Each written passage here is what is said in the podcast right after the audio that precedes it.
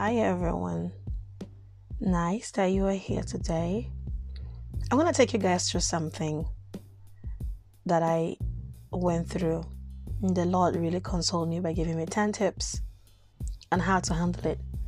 So, this is me, you know, I'm 30, I'm turning 31 very soon.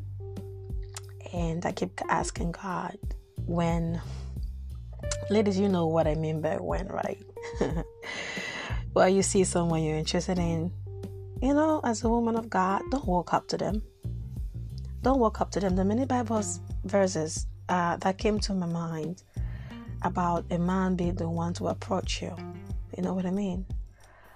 Um, so we need to keep that as well. We need to understand that we are the prize, and the man is the person that will set his eyes on something pricey, worthy, a jewel, and it's gonna be like, wow, this is the jewel I wanna have. And I don't know about other people that believe that a woman has to propose to the man. I don't believe that.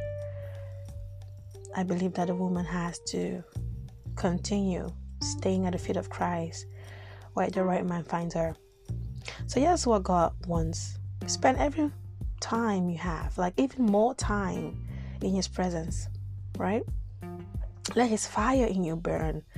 Don't be idle, ladies. I'm telling you, this is one of the biggest. When you're idle and you don't really do much, and the enemy brings up so many thoughts in your mind, past and the things you used to do, or you know, tempt you with some fantasy world with that person that you've you know you've had an eye on.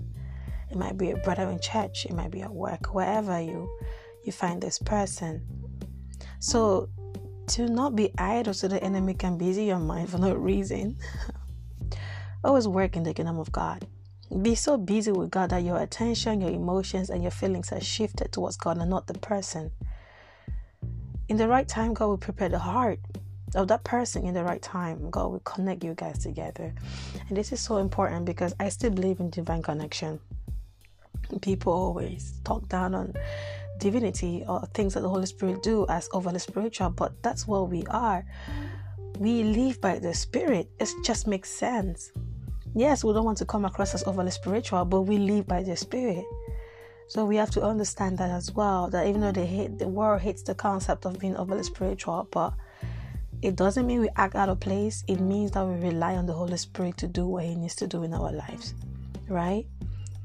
So, um, what does what does that mean? I'm gonna just put everything into ten points, right? So, ten tips on how to live your Christian life to the fullest as a single woman while you wait for someone to make you his wife. And if you have a brother in mind that you like, that you desire, that you want God to make him see you as a wife, these 10 tips will really help you as well. Number one, no flirting. Do not flirt with a brother. I know some people say flirting is not harmful, but flirting with someone might cause an attention. It might even cause a negative span between the two of you. Right? So if you're someone that easily goes with the attention of somebody else, why they give it to you, just stay away from flirting. It might not help the situation. Number two, don't dress immodest. Immodest lady, come on. You know better. God still expects you to be His bride. He still expects you to respect Him with your body because it's His temple. So, no matter how you want to get this brother's attention, do not sacrifice your identity to try to pull him into, you know, getting all fleshly with you by dressing that way. So always dress accordingly, like a woman of God that you are. Don't seduce him. I think number two and three goes hand in hand. Number three is don't seduce him. And even if the opportunity presents itself, whereby you feel the need to pull off some strings, you know what I mean, ladies? You want to do extra sometimes, and don't seduce him. Seduction is a really bad filter trap of the enemy to trap the minds of people that doesn't know who they are and controlling and you don't know what this brother um, might be going through. You don't know if he had a porn addiction or if he's dealing with lust. And and you seducing him, even though you know who he is, but the the last thing you want to do is trying to seduce your brother, bringing him into sexual temptation, and we should stay away from that. Number four, don't allow them to make an appropriate move towards you. And and this could be really weakening if you are a woman that really sold out to a particular man and you don't know how or when God is gonna do it, and then and then you see that they're showing interest in you, but not the right interest though. Do not be as weak as to let yourself go. Always remember who you are. Don't allow them to treat you anyhow. You are a queen. You are the princess of your father. And the man of God that sees you has to treat you and understand that you are a princess and not just a trash. So don't allow them to come up to you and make inappropriate moves or inappropriate languages in your ears. Queen, you deserve better. Number five, don't lower your standard. This is one of the most important tips, right? Number five, don't lower your standards. And I know sometimes we can get desperate, you know, women that are across the 30. You might be entering 35 and you're thinking I have no one. And before you, you used to like men that was really uh, sold out for Christ. But now, a man just wearing a cross, a crucifix chain on the neck, you're cool with it. No. Don't lower your standards for anything or anybody. You have to understand that God wants you to be sold out for Him. Knowing yourself in Christ is so important. Having God in your life, it's more important than having a man that does not love you like God or will not treat you accordingly. You deserve more, you deserve better. So do not lower your standards or start doing things out of desperation because you want to have a man. Always have your standards in the hands of Christ because that's where it belongs. Number six, not giving them too much attention. Men act like they don't want attention and they always say women want attention. But listen, ladies, men love as much as attention as women do. And sometimes it might not even be your fault. But listen, I pray the Holy Spirit will make you understand that giving attention to a particular brother constantly will create something. It might even be unhealthy.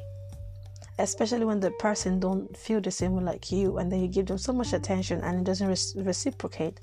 It might be frustrating to us ladies it might be frustrating to us women. So I'm begging you if you need to give attention to anything, give it to Jesus. Don't give that brother you like or you think he's the one. Don't give him too much attention. You can you might also overwhelm him. You might also scare him away. So give your attention to Christ and let things work or flow naturally. Alright? Giving them too much attention might just create a weird span. And I'm going now to Number seven.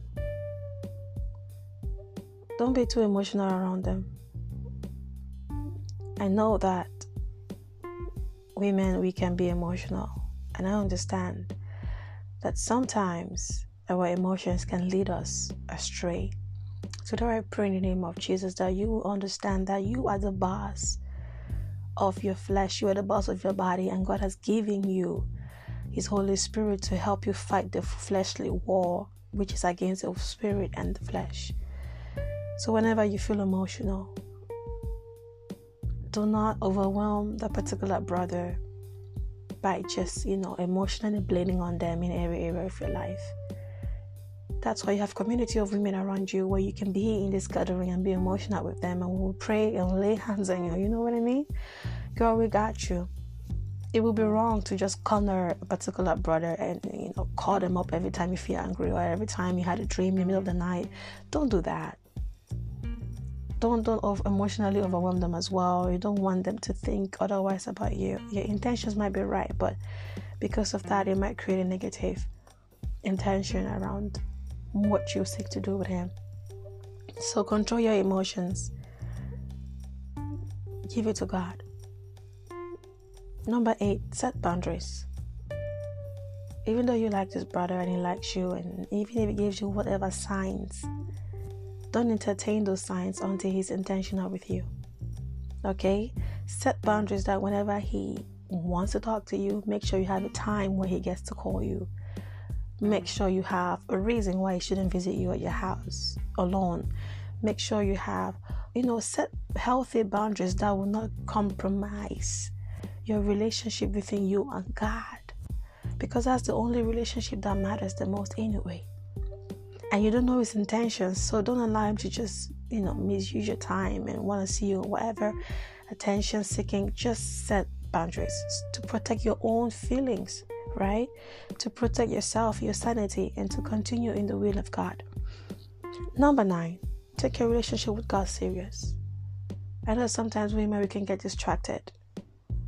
You know, when we um, have someone in mind that we're interested in, and know we're single, when we want to get engaged or want to get hinged, we want to court in, and sometimes we unknowingly put the relationship we have with God in pause or we neglect it. We don't even know what neglected and because we're so then focused on this person that we so much like. That is not even intentional with us. And even if they are intentional with us, we still need to focus on the relationship we have with Christ because it starts with Christ. It starts with Jesus. Everything starts with Jesus, right? So take your relationship with God more seriously, no matter how you feel, no matter what you want. Because the Bible makes it clear when you seek the kingdom, everything will be added, everything that is needed, right? So that every time we want something will be added. It's what we need. Our Father knows what's good for us, and He will give us only good gifts from heaven. So, baby girl, focus. Number 10, focus on God. I think number 9 and 10 goes hand in hand right? So the last and the 10 tips I'm going to give you today is focus on God. And if all the tips I've given you so far, if you didn't get anything out of it, the tip that you should hold the closest in your heart should be number 10. This one you should get. Number 10 is focus on God. Keep God number one. There is a struggle in this world with single women. But I'm here to relieve you that first of all, girl, you're not single, you're a wife. Proverb 18 make it clear that when a man meets a wife, he finds something good, right? So the Bible already makes it clear that you are the wife. How come you're a wife before you get married? It's because Christ already claimed you as a bride and he paid the price by coming to the cross. So you are his wife. So don't walk around thinking that you're a single woman, you need a man. Yes, if you want a spouse, it's nothing bad with it, but do not idolize the idea of marriage but rather walk in the position of a wife that you are already. While you wait for a spouse or while God prepare you for a spouse understand that you already have a wifey position that you have to fill in first before you rushingly want to be somebody else's wife. Okay? So focus on God your number one husband. Focus on God. Create intimacy with Jesus be intimate with God. Everything you're going to give your husband in the future, give that to Christ first. Be kind, be respectful, reverend God. Have dates with Him, spend time with Him. When you wake up in the morning, in doing your day, think about Him. Think about His goodness and giggle. Before you go to bed, think about Him, talk to Him. If you need to, you know, have a quiet time to tell Him how your day went, do it. He's your husband. He cares about everything about you. Right? So we have to come to a really great intimacy level with God. So much so because He's the only one that can fill us more than even the man that we're craving to have we ever do. Because you do know that after you get married, God still remains your number one, right? He still does. So, how about we already start being the wife that we already are and stop stressing about being somebody else's wife, okay? So that's the 10 tips the Lord gave me to help me with what I was going through. And I, I hope that He's going to help you as well. Till next time, bless you. And I love you too. Keep listening.